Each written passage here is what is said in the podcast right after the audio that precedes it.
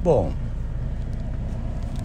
o fundamento aqui do pensamento tem sido o relacionamento, né? E é por ele que eu vou começar esse comentário que eu andei pensando já de manhã. A ideia me retornou e eu resolvi então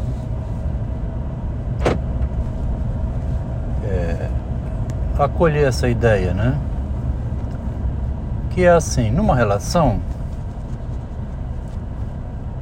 uma pessoa não pode dominar a outra, né? Numa relação é, matrimonial, eu via isso na minha mãe e meu pai, né? A gente vê o tempo todo nos filmes, nas novelas, nos casamentos. É uma. Também é uma competição, uma luta de dominação, de união de interesses em função de um objetivo. Quando o amor percebe o bem, né, de uma parte e da outra, o casal vai em frente igual um foguete, né? Falo aqui da história de um casamento muito bem sucedido, um engenheiro com uma engenheira, os dois da mesma idade, a mulher nascida em setembro de 57, o engenheiro em janeiro de 58, uma diferença de quatro meses. Os dois se encontraram quando ele tinha terminado a engenharia em agosto de 1980 e ela final de 81. Encontraram-se quando o engenheiro entrou para trabalhar de graça, estava parado, sem atividade, num escritório de engenharia bem pequeno, onde trabalhava um grande amigo do engenheiro, um grande amigo universitário,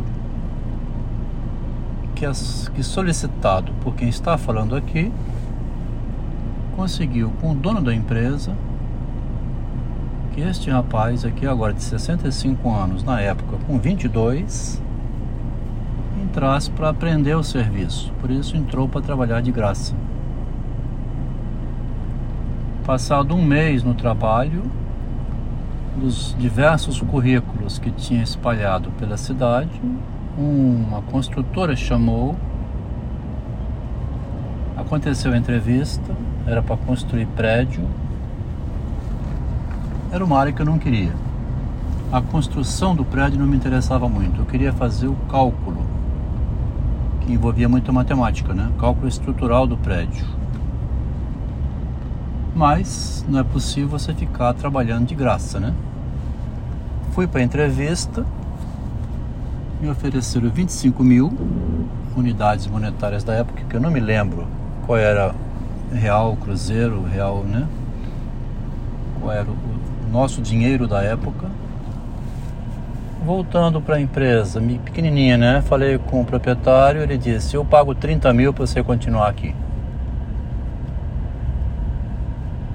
foi este homem que começou.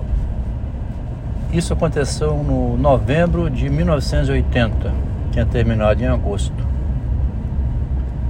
Assim que eu entrei para a empresa onde estava a estagiária em final de 1980. Ela foi concluir o curso em final de 81. Vivemos uma vida muito alegre, né? Muita disputa desde o início, mas também um avanço muito grande, um apoiando incondicionalmente o outro. Entrou na minha família no lugar de uma mulher grávida, logo no início, né? Essa marca. Durante a existência do casal, as divergências não foram poucas. Em 1984,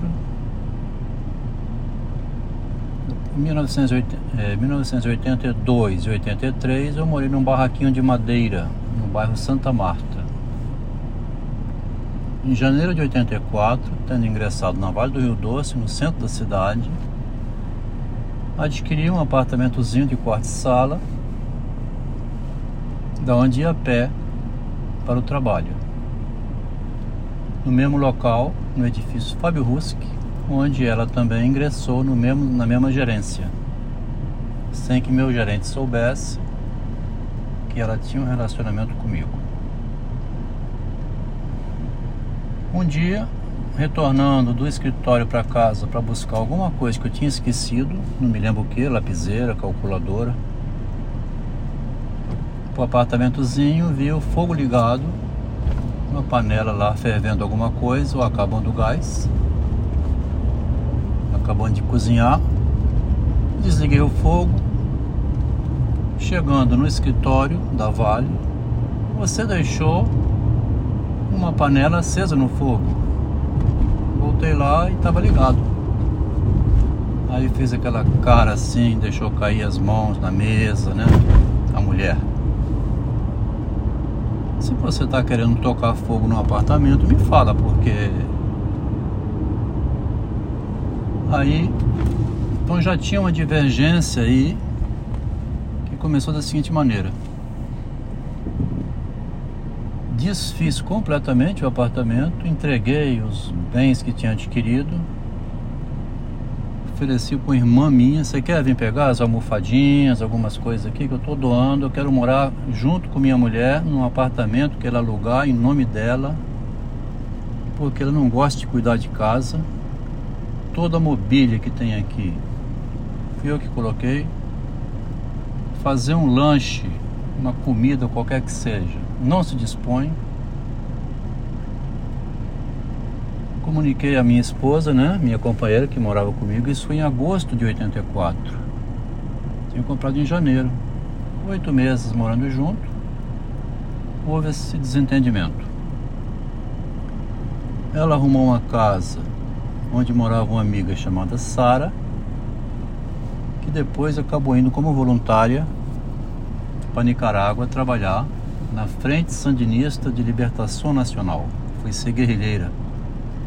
Terminou odontologia em 84, isso não era o momento do governo General Figueiredo no Brasil, direta já. Aquele movimento político da década de 70 continuando na década de 80, época de Che Guevara, né? Vitória de Fidel Castro em Cuba em 59, então tinha um movimento de libertação político e essa moça tinha terminado a odontologia e morava numa casa, numa república no centro. A minha companheira então, conversando com ela, fomos morar lá, de agosto a dezembro. Depois ela alugou um, dois quartos no Jardim da Penha em 85 e 86 durante dois anos morei na casa em nome dela, alugada por ela, e a responsabilidade de incêndio, descuido, etc., seria dela. Comecei o áudio aqui, hoje, esse texto, agora. Não ia passar por isso não, mas isso veio à mente, né, por associação livre de ideias, como diz o Freud. Eu tinha começado com a seguinte ideia. Num relacionamento é puxa para cá e puxa para lá. Várias vezes é, um finge cair, né, ou abandonar, o outro corre atrás para buscar. Mais ou menos isso. Algumas vezes ela fazia de nervosa, ia para casa da mãe, da irmã, ficava esperando e ia lá buscar.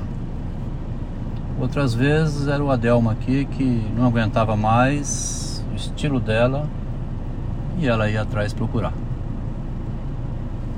Uma dessas idas foi a ida para o Japão. No instante em que eu já nem sei se foi inconsciente isso, resolvi ir lá para o outro lado do mundo. Aí um dia ela falou assim: E eu fui atrás de você. Várias vezes tinham essa conversa, né? Queria muito o marido. E o marido querendo muito a esposa. Uma mulher ótima na cama, né? Inteligente na conversa, muito descuidada com a casa, com os filhos também. depois quando vieram os filhos, nenhum instante fazia dever de casa com os filhos, não sentava com as crianças nunca. Não sei qual era o problema que ela tinha em cuidar de crianças. Fosse fazer a comida, ela ficava como naquela função de engenheira, assim, administradora, né? Contratava babá, acompanhava na, em levar aos médicos, dar o medicamento, a parte afetiva e carinhosa, nada a reclamar. Uma excelente mãe, muito afetiva, muito carinhosa, muito cuidadosa com as palavras e também muito manipuladora, né? Manipulação é com ela mesma. Soube puxar os três filhos para convivência com as três sobrinhas, filhas da irmã. Um dos desentendimentos foi esse, porque quando nasceu a primeira filha da irmã, deu desespero nela de gravidez, foi fei foram feitos dois tratamentos, duas inseminações artificiais, porque a gravidez não vinha, isso em 94 e 95. Em 96 Deu desespero de novo porque a irmã estava grávida, nasceu uma menina em outubro de 96. A irmã ia ter dois filhos e minha esposa zero filhos. Saiu correndo para adotar, adotou o menino rapidamente em agosto de 96. Então ficou 2 a 1 um para a irmã. Tinha uma já, nasceu uma em outubro de 96, em agosto foi adotado um menino. Em 98 veio outro menino, ficou 2 a 2. A irmã teve mais uma filha, ficou 3 a 2 para a irmã, estava ganhando o jogo. Então, veio mais uma gravidez em 2001, o jogo empatou, ficou 3 a 3. Três meninos, três meninas. Lá em 2003, assim, um dia, eu muito irado, falei assim, engraçado, né? Se Deus existe, provou a existência. Do lado da sua irmã são três meninas, do nosso lado, três meninos. Se tivesse algum do mesmo sexo, ia ficar com a mesma roupinha para cá e para lá. Troca de roupa, né? Que as mães fazem troca de roupinha de bebê, de criancinha. Vocês combinaram ter filhos juntos, né? Que é vergonhece. E o pai aqui não sabia disso. Então tinha essas rusgas, né? Um relacionamento do início ao fim.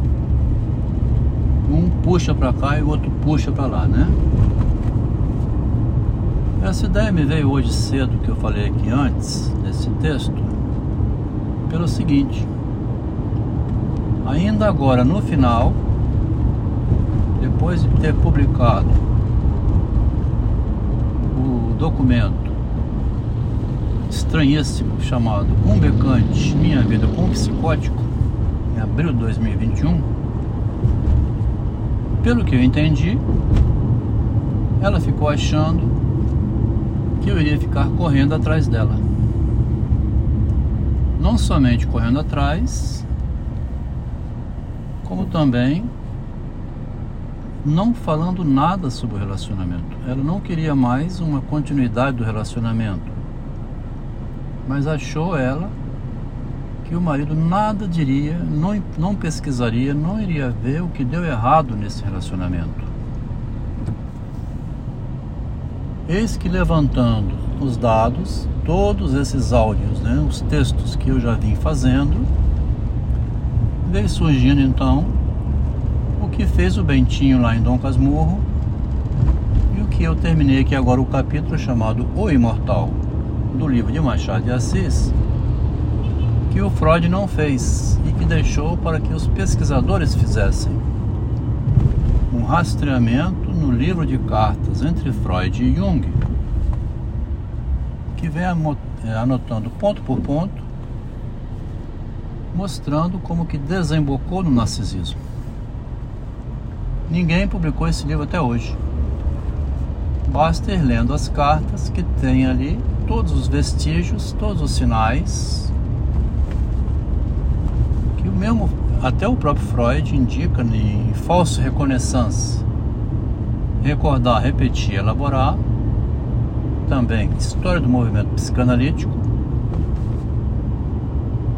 Moisés e Michelangelo.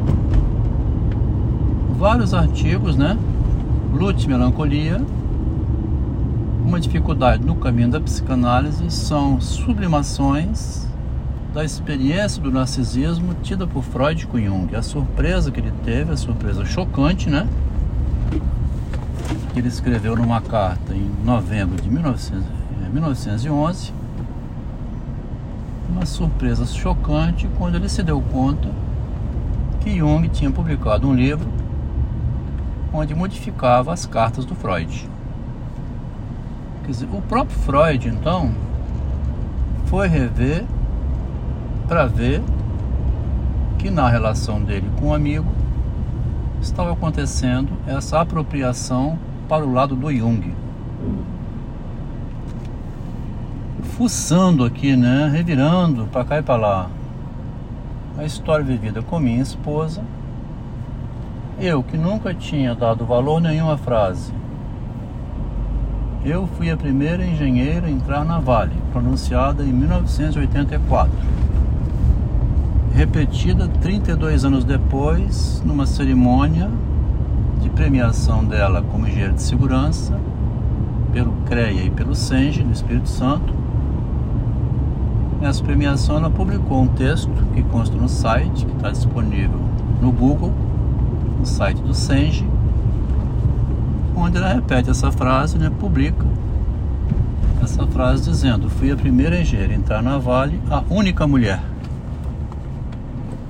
Essa mesma frase aparece no documento Um Becante, Minha Vida com um Psicótico, e agora ela esclarece nesse texto uma coisa que ela nunca publicou para ninguém, que tinha sido no mesmo departamento onde trabalhava o esposo dela e com prejuízo para o esposo.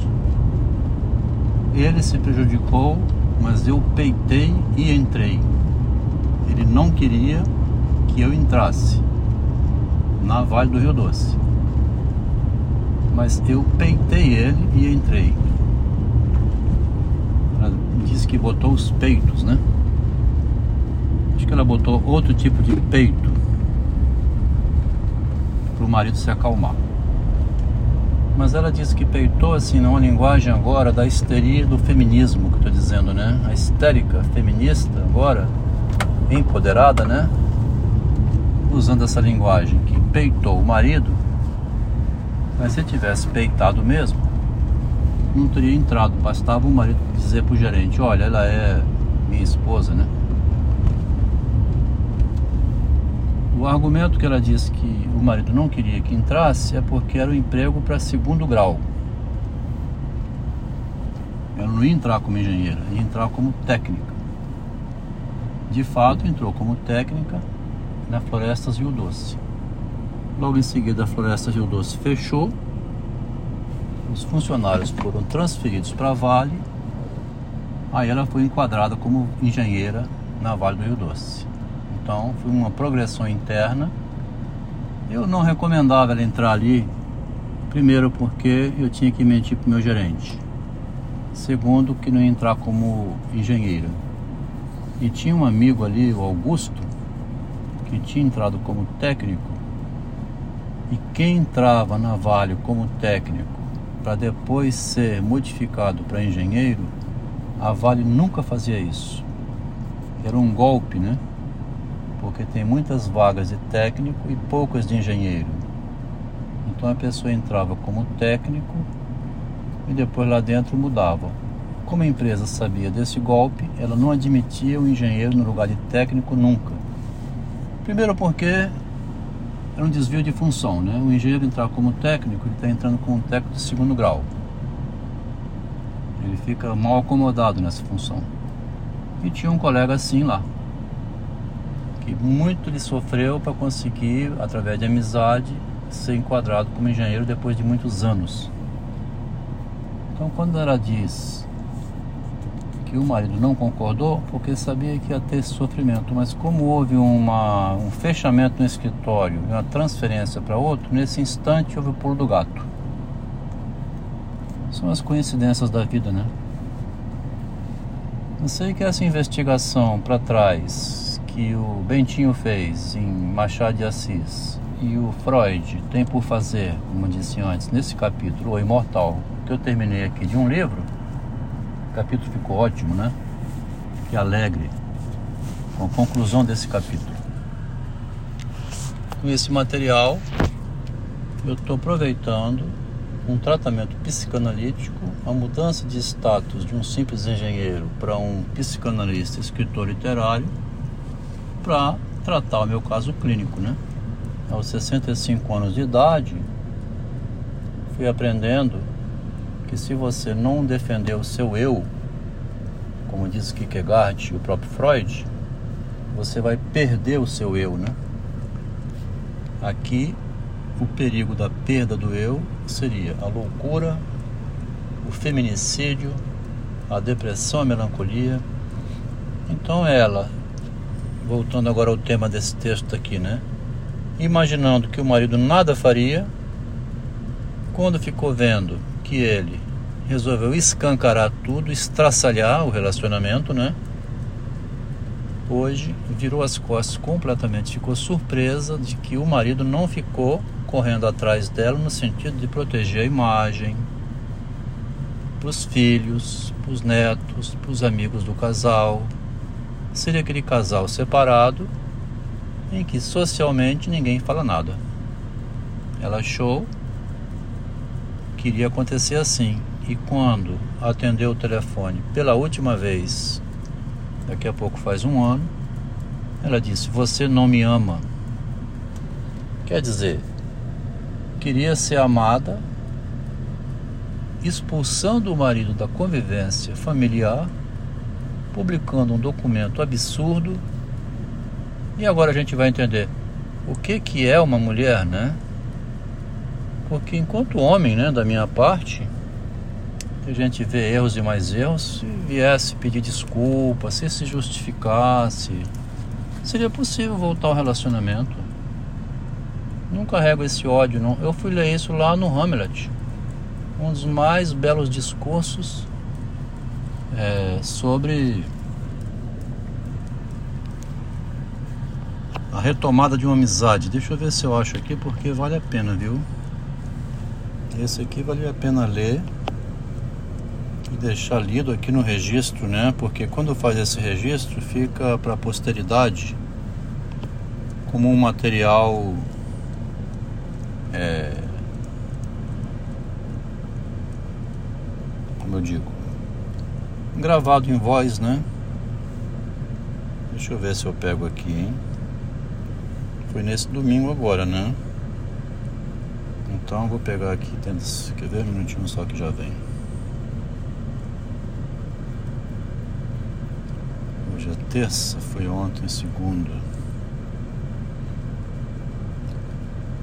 Tem um discurso que o Shakespeare colocou no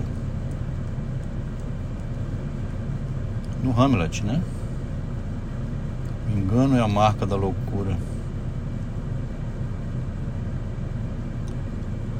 Dá-me teu perdão, Senhor. Eu te ofendi, mas me perdoarás como um cavalheiro os presentes sabem, e tu mesmo deves ter ouvido, que fui atacado por cruel insânia. O que eu fiz que tem agredido tua natureza, teu temperamento, honra ou consciência, proclamo aqui que é a loucura. Foi Hamlet quem ofendeu Laertes? Hamlet jamais. Se Hamlet foi posto fora de si, e com Hamlet fora de si ofendeu a Laertes, não é Hamlet quem ofende, e Hamlet o nega. Quem ofende então? Sua loucura. Quem te ofendeu, Laertes, foi a minha foi a loucura que se abateu sobre mim. E se é assim, Hamlet, está na parte ofendida. A loucura também é sua inimiga. Se é assim, Hamlet está na parte ofendida. Quem ofendeu, ofendeu, ofendeu inclusive Hamlet. A loucura ofendeu o Hamlet. A loucura também é sua inimiga do Hamlet. Senhor, diante desta audiência, que minha negativa de qualquer má intenção tire do seu generosíssimo espírito a ideia de que atirei minha flecha sobre a casa e feri meu irmão. Lindo, né? Impressionante esse discurso que o Shakespeare escreve de pedido de perdão do Hamlet para o Laertes. Queria terminar deixando gravado esse áudio porque é histórico, né?